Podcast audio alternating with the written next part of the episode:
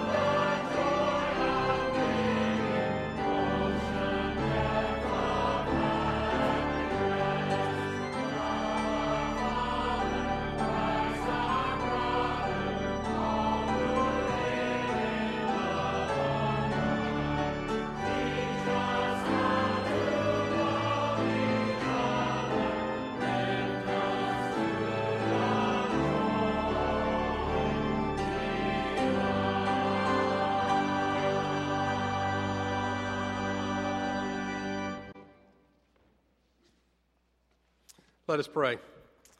Father, as we gather here in your house of worship, may it also be a house of prayer and praise and thanksgiving. May it be a house where lives are changed, where the gospel is preached and folks respond and salvation is experienced. Maybe you want to speak to one of us, Lord. We're, we're looking at those around us, seeing those needs, but, but maybe it it's each one of us that needs to hear what you have to say. Maybe it's in a song or a prayer or scripture. But open us up as we enter this Christmas season. We invite you not just into our world 2,000 years ago, but into our lives this day. In Jesus' name, amen. Please be seated. Well, good morning again, and welcome to First Baptist Church. We're grateful that you're here, and uh, just want to extend a special welcome to everyone. Hope that you had a wonderful Thanksgiving holiday this past week, and we're glad to see you back in Tifton. We know that we have uh, probably a lot of folks that are still on the road, and uh, we pray for their safety as they return home probably this afternoon. But we're grateful that you're here, and uh, we want to all join together and, and worship our Lord. If you're a guest with us today, we're especially grateful and thankful that you're here and want to let you know that.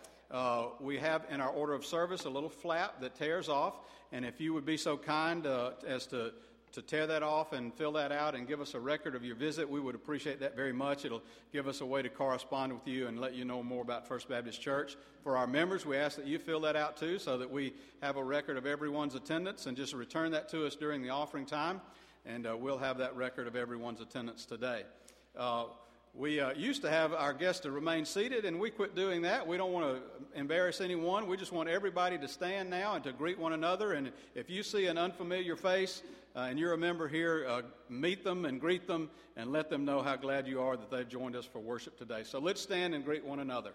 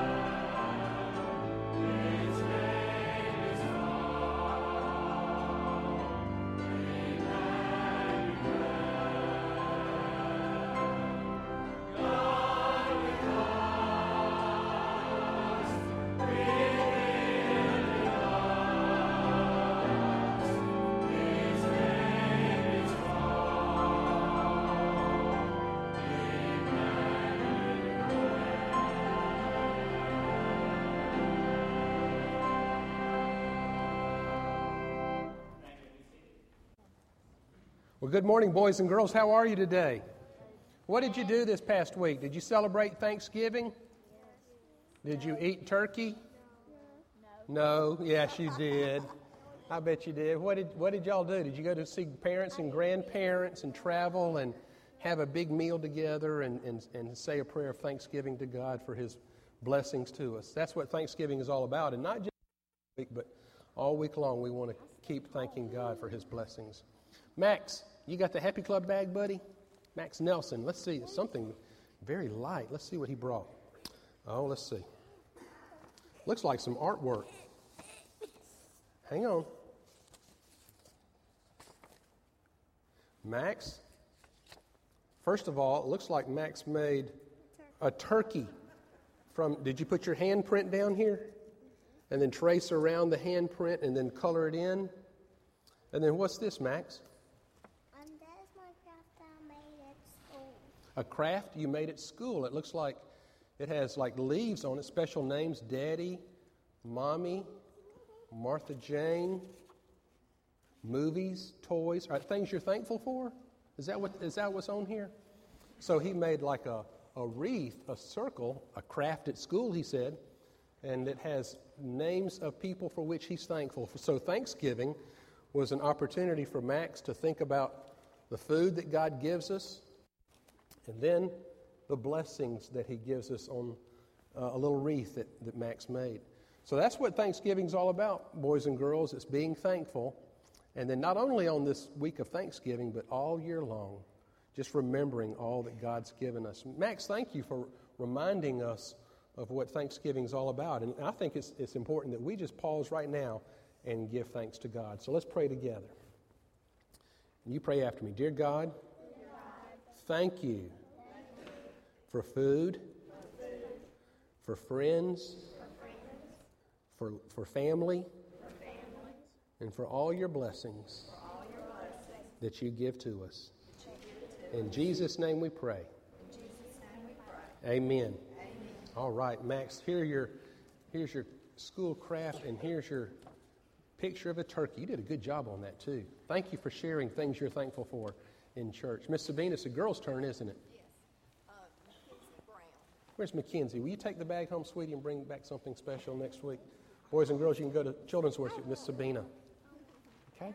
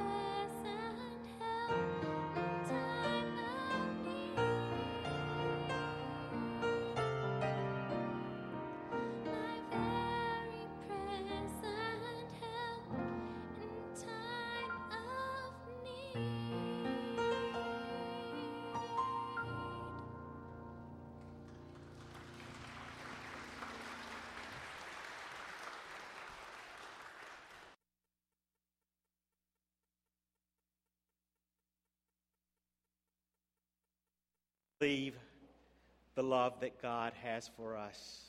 Will you stand as we sing about that love divine, all loves excelling? Please stand.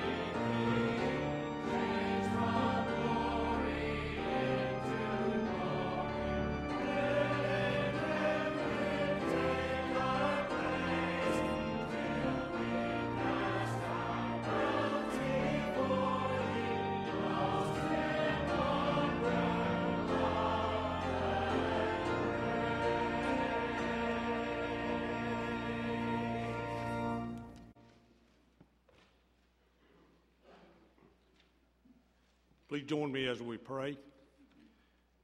Our Father, we thank you for such a beautiful Lord day you blessed us with today. The Lord, it reminds us again of what an awesome and powerful God we serve. The Lord, you lead us and guide us as we go down the last pathway. And the Lord, we think of this Thanksgiving season. The Lord, we pause to say thank you for all the things that you do for us, not just today, but throughout our lifetime. The Lord, we know there have been many trials and tribulations that many families and we've had to face this year, the Lord, but we don't face them alone. The Lord, you're always there, leading and guiding us and blessing us.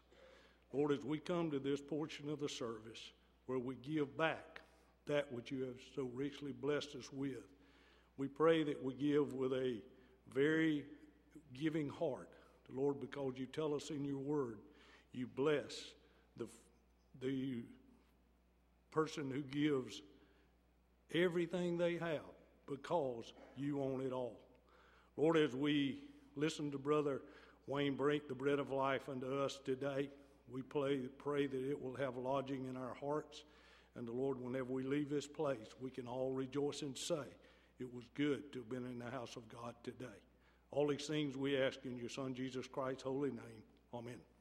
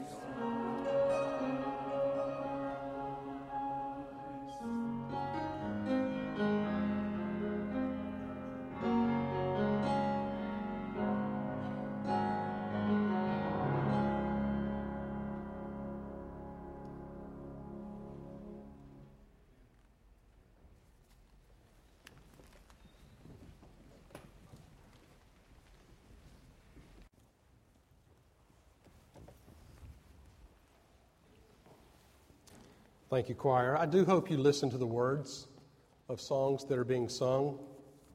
It's good theology.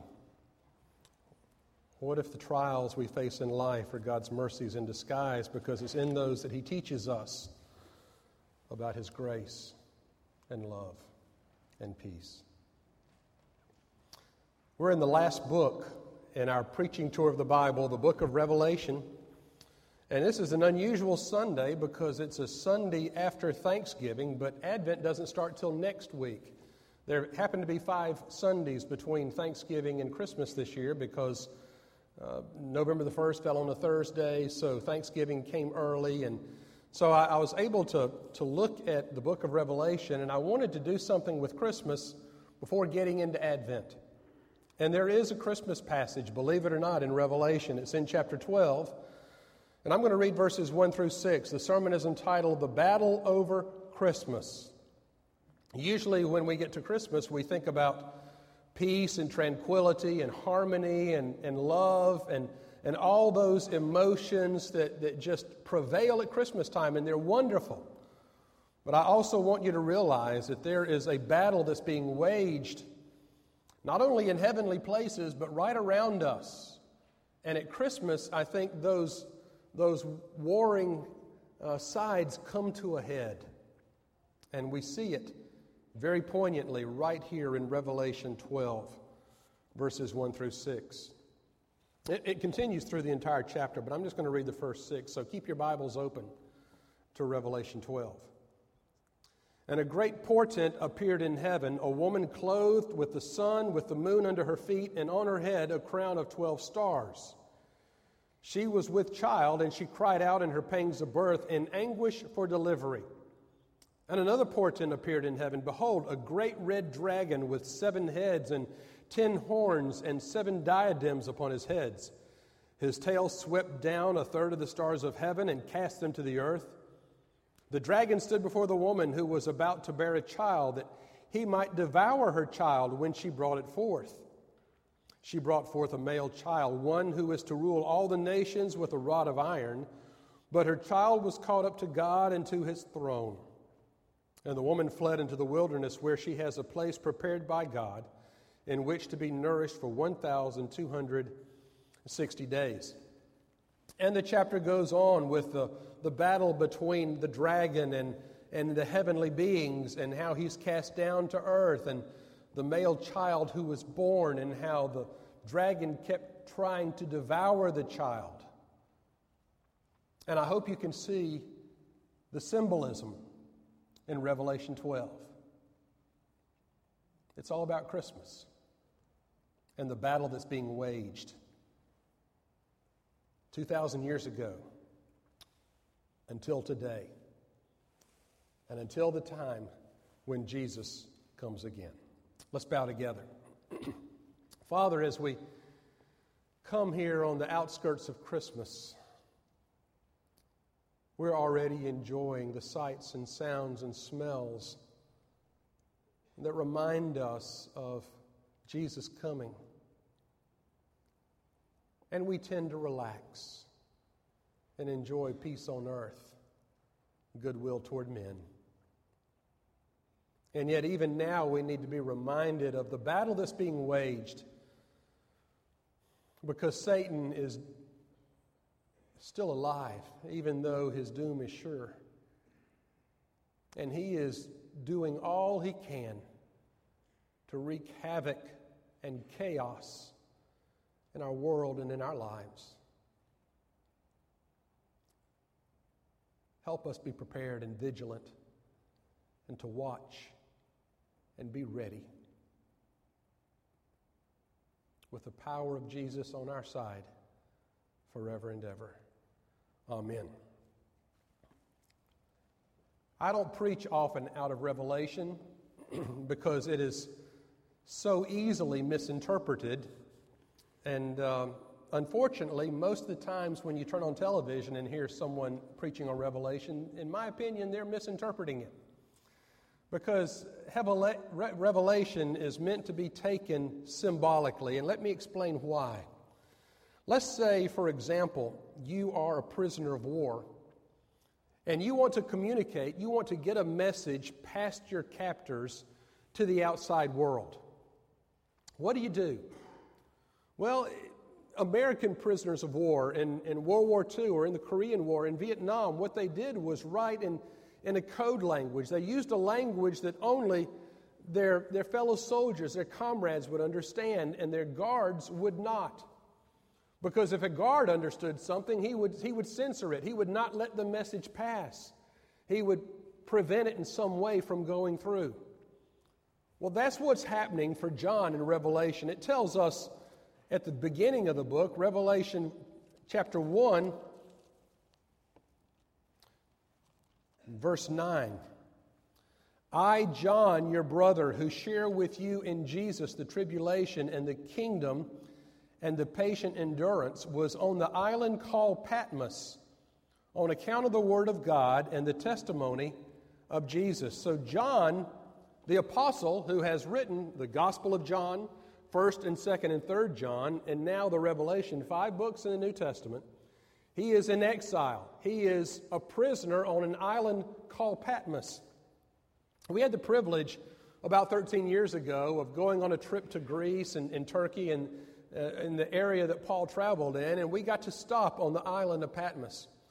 And I was uh, so overwhelmed when I stood beside this granite outcropping in which John made his, his home, kind of a, a, a cave, a hut.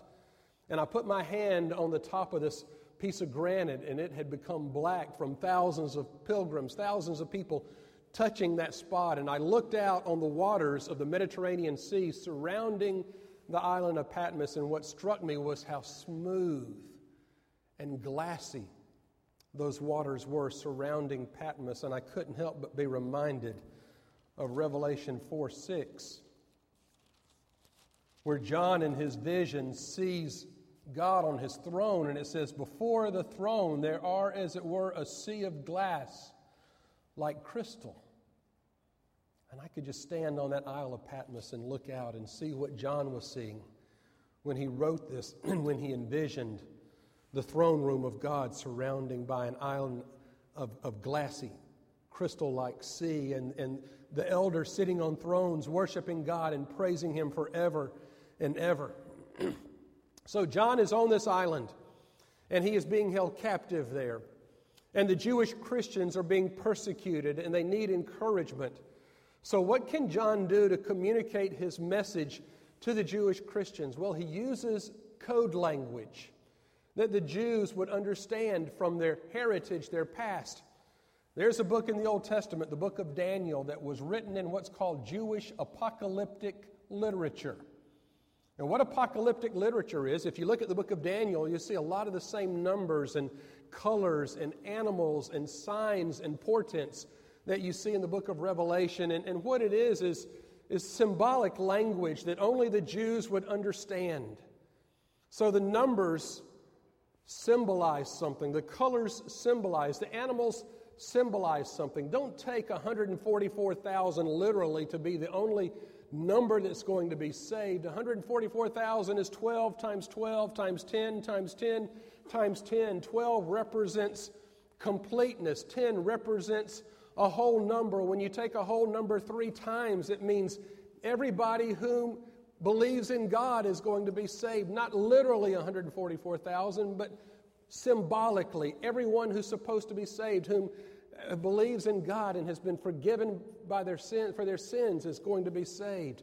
It's symbolic. The colors are symbolic. The animals are symbolic. And those reading it would understand that, but the Roman captors who look at it think it's gibberish and they let it pass. That's why Revelation was written in this, this code language that only Jews would understand. So we read here in Revelation 12, verses 1 through 6, about a woman and a dragon, and a woman's about to give birth and bear a child, a son, and the dragon is standing before her trying to devour this child. What does this mean? What do they represent? Well, we don't have to guess about the dragon. A little further down in verse 9, it says, The great dragon was thrown down, that ancient serpent who was called the devil and Satan, the deceiver of the whole world, he was thrown down to the earth, and his angels were thrown down with him. So we're told explicitly here that the dragon represents the devil, he represents Satan. In this message of Christmas, a message of tranquility and peace, we have smack dab in the middle of it a dragon and a woman in labor. Verse 3 the dragon is described as a great red dragon, seven heads, ten horns, seven diadems upon his head. What does that mean? It just means that he has power here on earth. He's red, seven heads, ten horns, crowns on each. He has a, a lashing tail, it, it tells us uh, a little bit later, where he sweeps his tail and sweeps down a third of the stars, verse 4, of heaven and casts them to the earth. He represents the devil, and he is standing before this woman who's about to bring a son into the world, and he's trying to devour, he's trying to destroy the one thing that threatens him the most a child who is about to be born. The woman is described in verse 1 clothed with the sun, with the moon under her feet, and on her head a crown of 12 stars.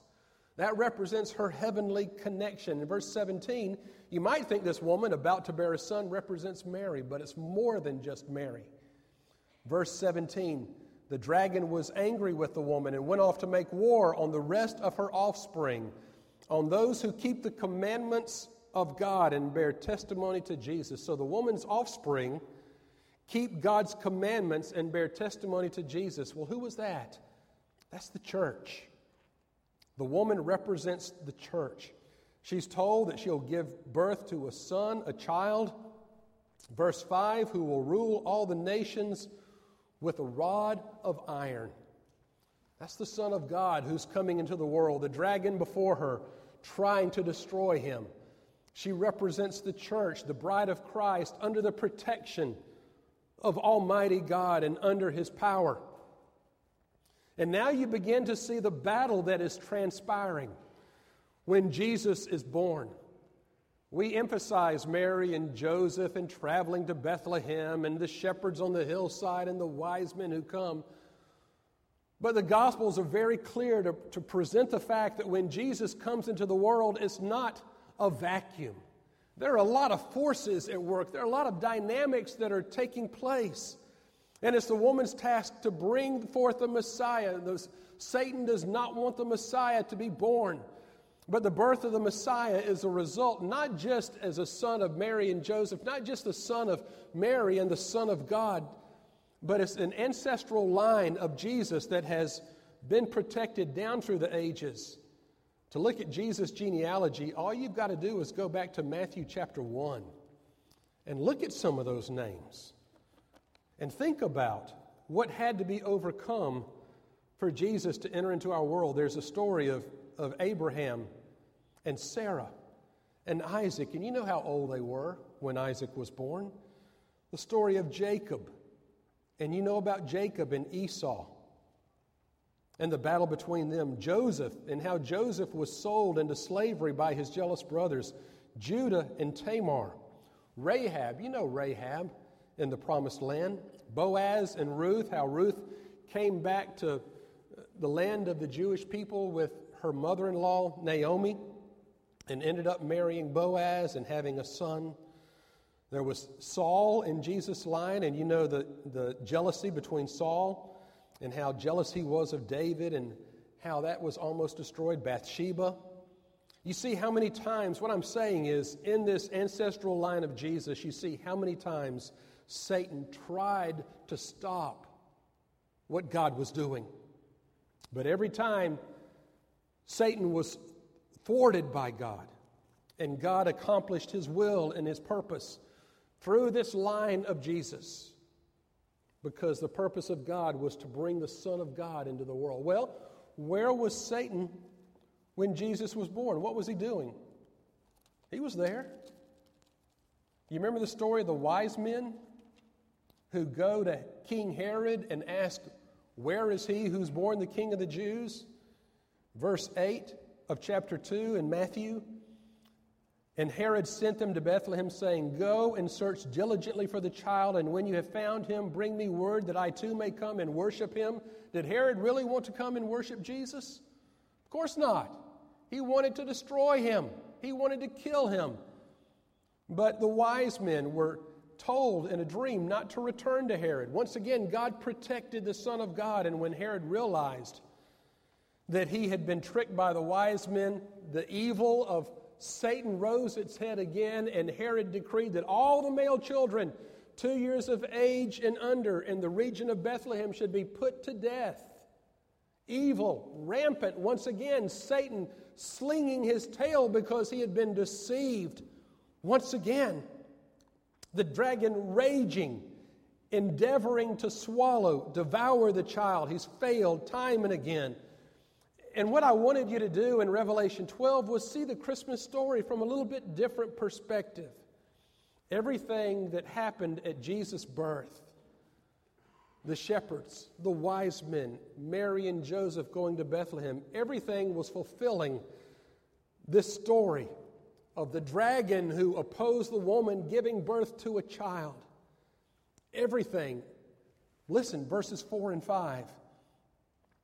His tail swept down a third of the stars. The dragon stood before the woman who was about to bear a child that he might devour her child when he brought it forth. She brought forth a male child, one who is to rule all the nations with a rod of iron, but her child was caught up to God and to his throne.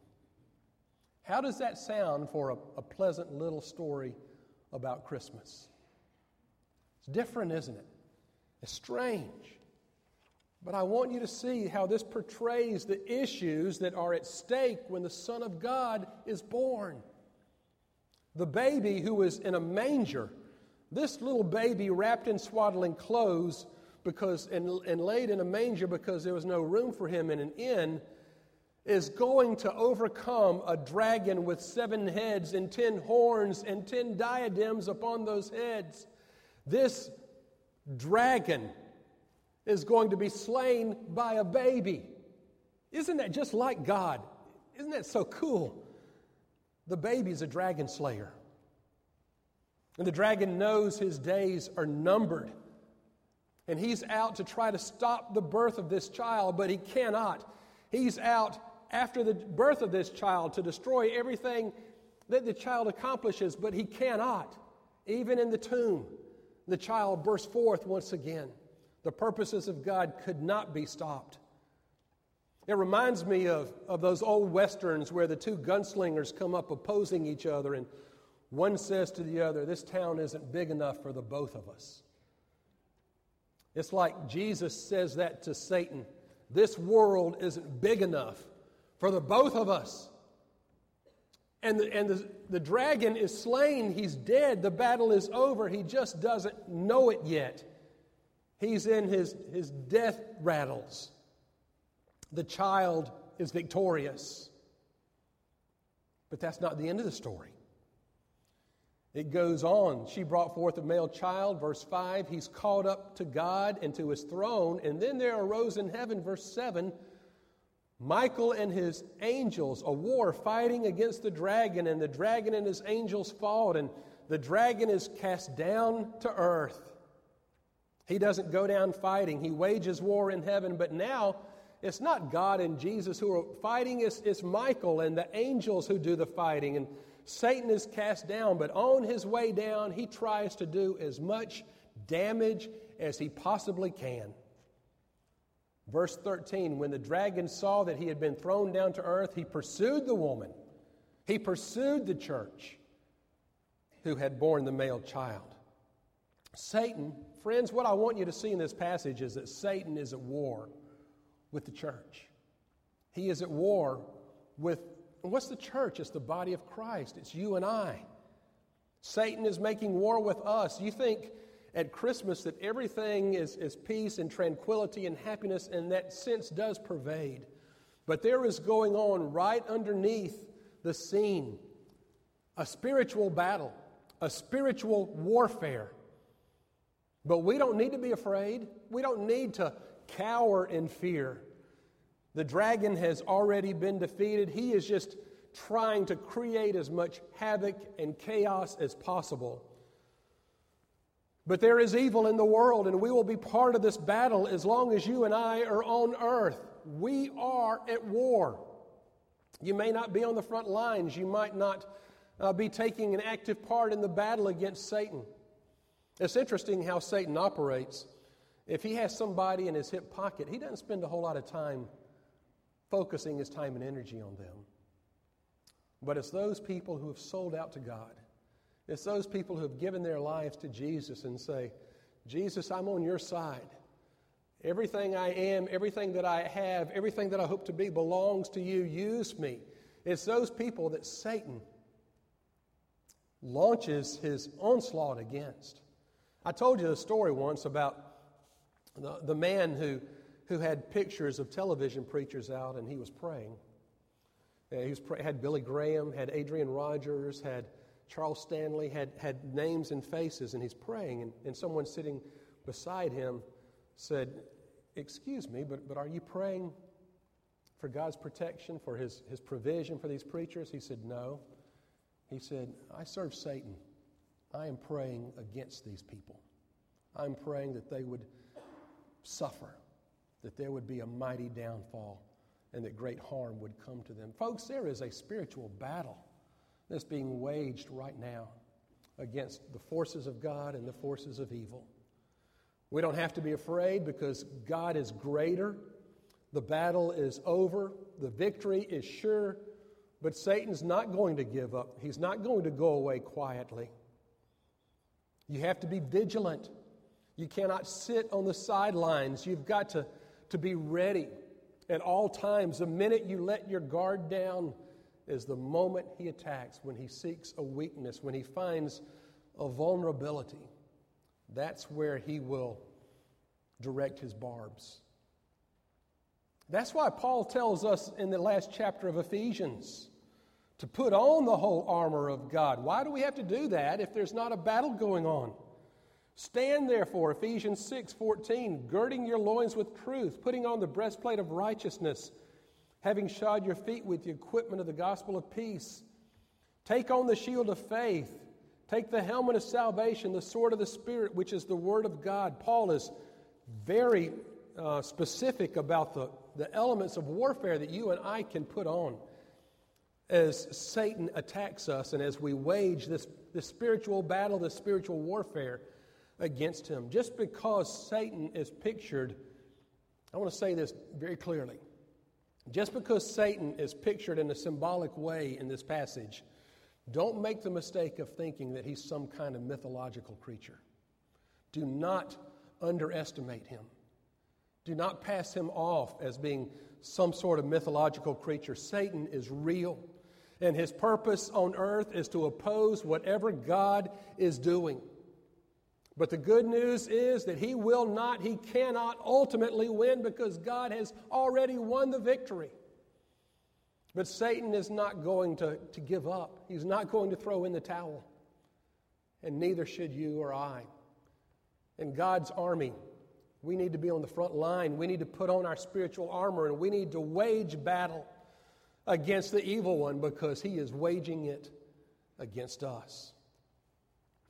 So, how is that for a happy sermon to kick off the Christmas season? Merry Christmas. And by the way, there's a dragon out there who tried to stop the birth of Jesus and every purpose of God ever since. He is out to attack. And as soon as you give your life to God, as soon as you desire, you rededicate your life, as soon as you desire to serve Him, that's when the attacks begin in earnest. As a matter, so you can kind of turn that around. If Satan's not attacking you right now, then it might be because he doesn't feel like he has to. If Satan is attacking you, then you must be doing something right for the Lord. An interesting thing occurred during the Battle of the Bulge in World War II. You know the story of, of uh, Northern Europe and, and Western Europe and, and the freezing winter and how the Allied forces were making slow progress against the German resistance. Well, early in the battle, uh, German troops captured an American unit. And as they took those Americans prisoner, they began going through uh, the resources they had with them. And one of the things that the American soldiers had, just as the German officer was going through it, he just could not believe what he found. And it sounds minor until you realize the implications of it. But what they found was a chocolate cake that had been shipped from Boston, and it was fresh. And that German officer was a pretty smart guy. And he said at that point where he found in the possession of the American prisoners chocolate cake that was still fresh, having been shipped from Boston, he realized right then and there that the Germans would never win the war because the Americans had resolve and support and resources to ship that cake from Boston to American soldiers in the Battle of the Bulge. And the German officers realized that forces that had those, those resources and those opportunities and that support from home would be impossible for them to defeat. Folks, when we stand together as the Church of Jesus Christ, Satan knows he can't win. He knows it. But he doesn't quit. Jesus, in the confession at Caesarea Philippi, told Simon Peter, Upon this rock I will build my church, and the gates of hell will not prevail against it. So the church is secure. And when you're a member of a, of a family of faith, you are safe. And that doesn't mean that Satan's not going to try to pull you down, because he will. That stealthy dragon is out there creeping around right now, seeking lives whom he may devour and destroy. But you have to be vigilant, you have to be on your guard. The baby has won. And if you belong to him, you cannot lose. That's why we worship him at Christmas and throughout the year. Jesus, the Son of God, came into the world despite the attempts of Satan to foil him. But he failed at every turn. God's victory is secure. Rest in that assurance. Whatever slings and darts the devil may assail at you today, rest in the arms of Jesus. Shall we bow? Father, this is a strange passage in Revelation, but it just reminds us of the spiritual warfare that, that took place when Jesus was born 2,000 years ago. There is a dragon, there is Satan, and he has power in this world. But we praise you, his power does not equal yours. He has already lost the battle. And yet he continues to make as many of us miserable as he possibly can while he's going down the tubes. Christmas time, he may be particularly busy. And even though there'll be the message of peace and happiness, there'll be folks around us who are sad at Christmas, who face depression, who know financial struggles and battles, and whose own souls are in travail because of the, the onslaught of the evil one and the tricks with which he seeks to deceive us and devour us. So, God, at Christmas, let us not let down our defenses, but be wary and awake and alert to what Satan is up to. And to put on our spiritual armor and be prepared. Because the baby has won the victory. The dragon is slain and Jesus is victorious. For it's in his name we pray. Amen. 281 is our invitational hymn, Speak to My Heart. 281. There is a battle being waged for your soul right now. Satan is trying to keep you from doing what God is calling you to do. And that may be to profess your faith or rededicate your life or join this church. Whatever that might be, you listen to God and you follow obediently. I'll be at the front to receive.